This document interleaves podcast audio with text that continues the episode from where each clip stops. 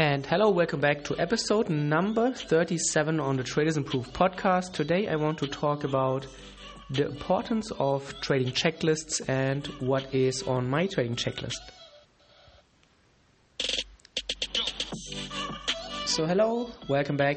Thank you for tuning in to a new episode. And today I want to talk about obviously checklists, as I said.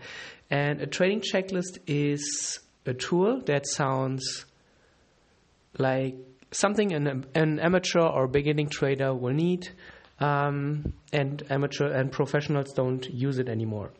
And this is completely wrong. And I got this idea the first time when I read um, the book from Marty Schwartz, which is called Pitbull Champion Traders, which is maybe my favorite trading book, although it does not really have a lot of secrets um, or practical. Yeah, there's some practical tips, but there are no real uh, revelations, new big secrets that will change the way you look at the chart.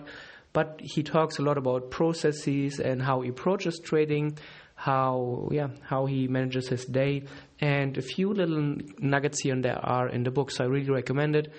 And checklists is something that Marty Schwartz, Schwartz uses every single day, he said. And Marty Schwartz was featured in uh, one of the market wizards. I think it was the original first one. And he made probably a lot and a lot of money as a trader. And it really blew my mind that he still uses a checklist every single day, every single trade. And I told myself that what, especially when I was starting out and I didn't have good results, I said, what is my excuse that I don't need a checklist if a trader like Marty Schwartz um, still uses one to this day.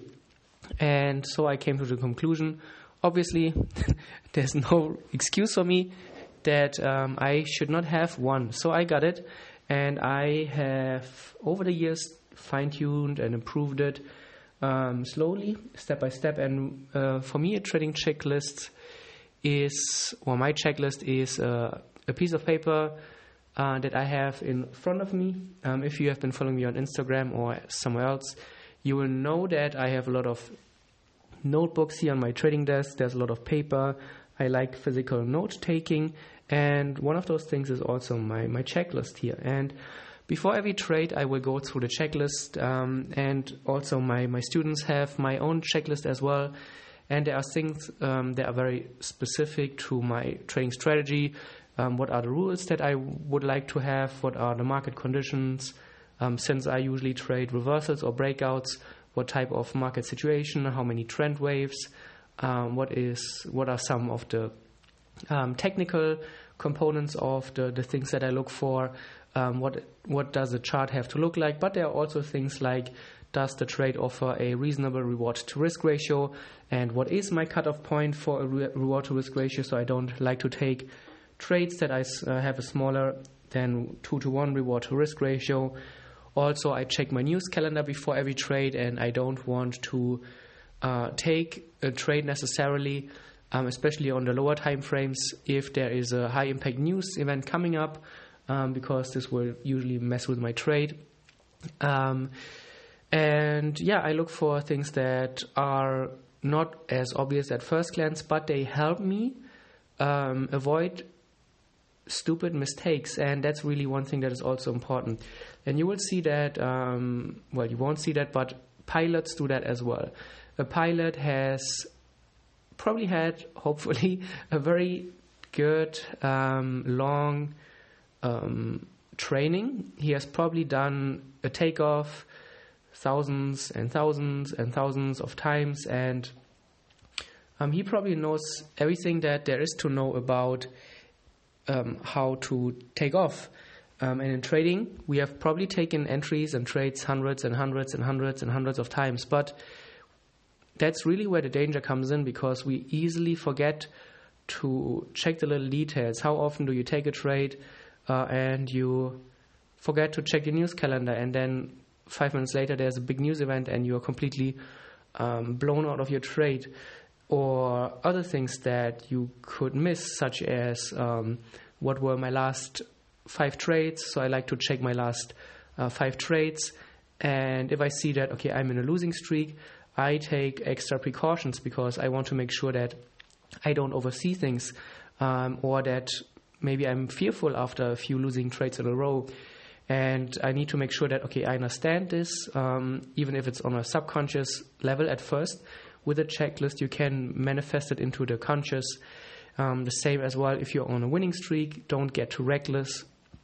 If your trading journal shows you that, okay, my last five trades, they were all winning trades. Um, is this trade that I'm about to take still in line with my, my, my trading system, or maybe I am a little bit overconfident and a checklist or my checklist forces me to look at my trading journal at least once a day um, to understand okay, what were my recent results? Where am I?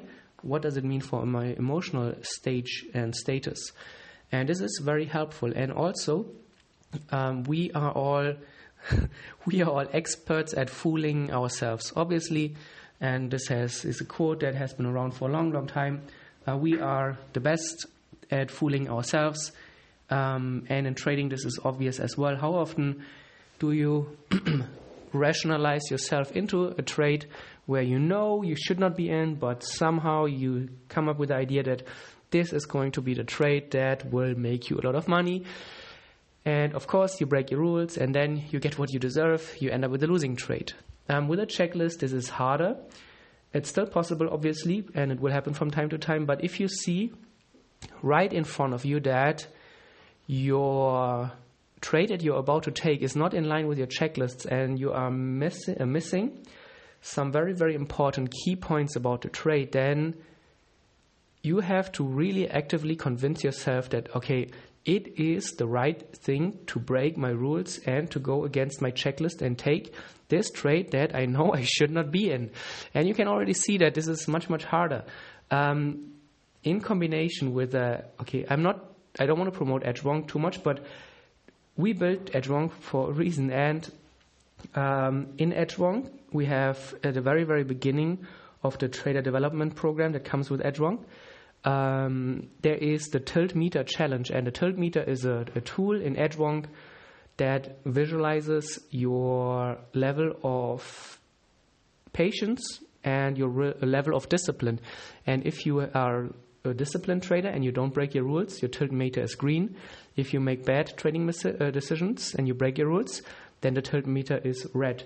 And we challenge the traders who buy Edgewonk with the course to keep the tilt meter as green as possible at all times. And many traders report that this is really something that sounds so easy, but is very, very effective because after the 10th, 20th, 30th time you break your rules and you again mess up your tilt meter, you will know and often before you even take the trade, you will know that, okay, this trade that I'm about to take is going to cause my tilt meter to turn red. And then hopefully many traders catch themselves before they pull the trigger and then they take the finger off the mouse and move on to the next trade. And that is something that you can be very, very proud of. So, those little things that seem so easy, those little, well, I don't even want to call it hacks, it's just a little thing that helps you be more self aware, that helps you move away from your autopilot to more consciously driven, self-aware trading decisions where you're actually you are actually the one in control about what is happening in your trading. You know how to control yourself. You know, um, or you have built those little protection mechanisms in your trading, and they can actually make a big impact in your trading because, yeah, they force you really to think about what you're actually doing, and from time to time they will keep you from making a bad trading decision. And that is really what I recommend um, having a checklist is important. Um, also, in the beginning, obviously, don't that get discouraged if your trading checklist is not going to be a revolution for your trading. Um, it will take a few tries. It will take a little bit of time. It takes adjustments until you see what should be on your watch uh, on your trading checklist. Uh, what are the points that you should have there? What are the points that don't add value? And it should really be a short checklist. Um, it should not take too much time it should really be a little exercise that you do before you take a trade that takes maybe 30 seconds. You just go through the points, okay, okay, okay. or not okay, and then you can make a trading decision or not. And that is the, the value of a, tr- of a checklist, and that is really what it hopefully can do in a positive way for your trading. So I hope you take me up on this offer. And if you do, send me a photo on Instagram or on tr- Twitter.